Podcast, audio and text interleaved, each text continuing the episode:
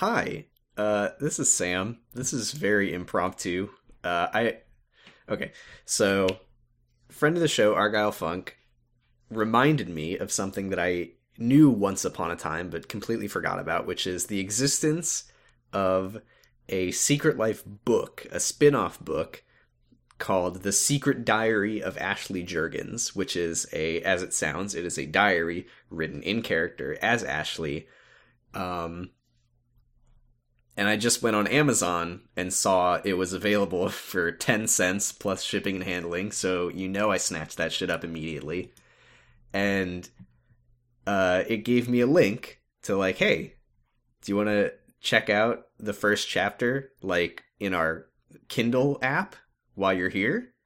And hell yeah, I do. And I don't know if this is going to be funny. I haven't looked at this at all, but uh, here, here we go. I'm just gonna I'm just gonna read these first. Uh, what, do, what do we got here? We got one, two. Uh, got about seven and a half pages. So let's just do this. Uh, September first, five thirty p.m. So September. Okay, so this I I believe I I've heard that this uh, Argyle said this is season one. So September first, we're about two months into Amy's pregnancy, I think. So here we go, 5:30 p.m. oh God, I was trying to decide if I was going to do Ashley voice, but I can't do Ashley voice for this whole thing. Today I was sent to the principal's office because Mrs. Salinger claimed I flashed her when I raised my hand to tell her exactly when Custer's last stand was. According to her, my shirt was so short my belly button was showing and it was distracting to her and the other students like they were even awake. I can't believe she punished the only person actually following her lesson plan. She didn't even let me answer the question, and if anyone cares, it was 1876. Isn't whether or not I'm paying attention in class more important than what I'm wearing? Yes, I did really ask Miss Salinger what. yes, I did really ask Mrs. Salinger this question, and I made it clear it was not meant to be rhetorical. It was at that moment my teacher used what little power she had to send me Ashley Juergens to the principal's office. I had to sit out in the hall next to a cheater, a class clown who got everyone to do the wave when his teacher turned to write on the board, and someone who had carved his name into his locker. And I was being reprimanded because my choice of clothes that day had been a poor one, or at least that's what Principal Miller told me. Actually, she said my choice of clothes is always poor. It was poor last year, and I'm continuing to make poor fashion choices this year. At least I'm consistent, because that's one thing a lot of kids aren't these days. She said she and the other teachers have been watching me. Apparently, I'm on their list. Wow. They have a piece of paper in their possession with my name on it. I'm really shaking now. Principal Miller could see her attempts to frighten me into submission were not working, so she went on to phase two of the school authority playbook shame. That didn't work because I'm not ashamed of my stomach or my belly button or any other part of my body. That's why I wear clothes to show them off. if anything, she should be ashamed of the way that she runs this school. I told Principal Miller if I ran the school, I would add sex education to the curriculum. Ooh, Adrian would be happy about that. I would pass out free condoms to whichever students wanted them, and even the ones who didn't. and I would make Spring Awakening this year's fall production. I think the parents would really enjoy it. She told me she would take my suggestions into consideration. Yeah, right. I could tell she was getting desperate because she started using words my parents always use when they lecture me. And since I'm missing my grammar test while she goes on and on and on, I will give you the words and how she used them in a sentence. Appropriate. This is an institution of learning, Ashley, and it is just not appropriate for you to be learning with your legs and stomach so exposed. Young lady. You are 13 years old, and as a young lady, it is important to carry yourself as such by wearing the proper attire. Proper. It is just not proper to wear a skirt that is so short and leaves so little to the imagination. Image. The image you are presenting to your peers is of someone who is more interested in showing off her physical assets than her mental ones. So unoriginal, right? And now my rebuttal. If this is an institution of learning, then why did you feel it was appropriate to drag me out of class to talk about something that has absolutely nothing to do with the learning process? And as a young lady who is old enough to make up her own mind, I feel it is only proper to leave my wardrobe decisions up to me. And as for the image I present to my peers, it is of someone who is confident with her mind and body, which is why I was raising my hand to answer Mrs. Salinger's question, unconcerned with how I looked at the time. I think the real reason I got into trouble was because I expressed my individuality. It tends to scare authority figures when someone my age does that. It's a conspiracy, really. Think about it. At school, I, as a student, am forced to follow the same schedule every day. I must respond to the call of bells that tell me where to go and when to eat, and I have to raise my hand to ask and answer questions. It's like some weird constant Pavlovian experiment. I'm sent to the principal's office because I refuse to be conditioned. I told Principal Miller my theory, and she said I was paranoid.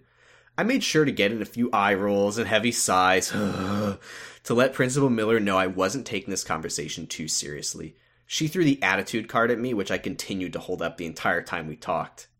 Is that a literal card? I thought I made some good points, but she was too busy staring at my belly button to notice. She continued lecturing me by raising her voice like she was playing to the cheap seats, even though we were the only people in the room and were sitting just a few feet apart. I could hear the cheater, class clown, and locker tagger snicker out from in the hallway. I wasn't crazy about them being privy to our conversation, but we were all in the same boat. I had to listen to the dumb reasons they were there when I was stuck waiting out in the hallway. Then Principal Miller started fishing through the dreaded lost and fountain box. I told her I hadn't lost anything I wanted found. She said that's okay, and then took out one of our ugly school sweatshirts. I told her I wasn't cold, but thanks for the concern. She said my belly button looked cold, so she was giving me this sweatshirt to wear for the rest of the day. On second thought, she added, since it hadn't been claimed for two weeks, it was mine to keep. I said I couldn't take something that didn't belong to me, and then she said she insisted, which meant I either put on the sweatshirt or got detention. And as much as I dread going home, especially after my parents find out I was sent to the principal's office, I hate detention more. They stick you in a room with all the creative and enlightened students and force you not to talk to each other. I know what you're thinking. The locker tagger is enlightened. Well, for your information, we had a lovely conversation out in the hall where he explained that scratching his name into his locker was not a simple and uncouth act of rebellion, but rather a social commentary on what ownership really means in today's public school system. He really, he also thought my Pavlovian school theory had some real validity. Principal Miller made me put on my scarlet sweatshirt. as she as she continued talking about other ways I could respect the school community through my sartorial choices: pants, prefer- pants preferably long and baggy, skirts length preferably below the knee, long sleeve shirts preferably to the waist. Oh, sorry, to the wrist. Oh, oh, she can't even show off her arms. What? Okay. Sweatshirts, preferably the one she just gave me, Hats, scarves, gloves, socks, gloves, scarf.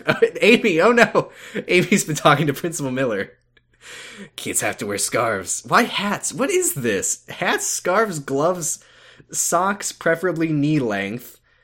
Turtlenecks, coats, jackets, preferably big and bulky sweaters, preferably long and loose, and when in doubt, layer, layer, layer. Too bad I like to peel, peel, peel.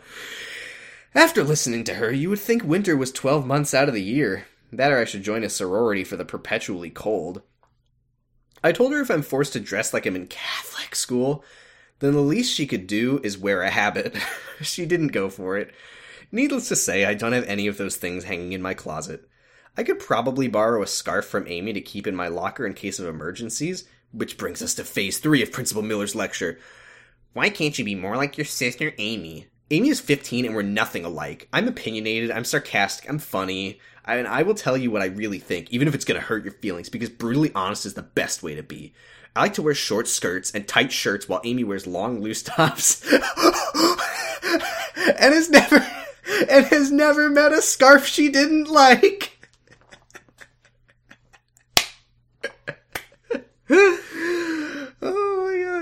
I wish everyone would stop telling me to be more like Amy and support my decision to be me. I'm not so bad if they would just give me a chance and not take everything I say and wear so personally. I thought since Amy had moved on to high school, the powers that be would leave me alone. but I'm still being compared to Little Miss Goody Two Shoes. I'm still I'm I'm sure Principal Miller really misses her. Amy never got into trouble. I don't think she ever stepped foot inside this office. Amy actually got an award for perfect attendance. oh, sure. Sure she did. That means she didn't take one sick day, even when she was sick. No, that's not that's not good. You shouldn't fucking do that. How am I supposed to compete with someone who shows up to school even when her immune system's down? That's not what being sick is. Plus, Amy always got good grades and did exactly as she was told. It was mortifying. They probably never had a file on her like mine, which Principal Miller is probably currently writing in with a red pen. Amy was never forced to wear a school sweatshirt that was two sizes too big and smelled like someone's gym shoes. It looked hideous, but Principal Miller thought it looked great. It made me think I should have my own billboard like those anti fur ads. But instead of saying I'd rather go naked than wear fur, mine would say I'd rather go naked than follow this school's dress code.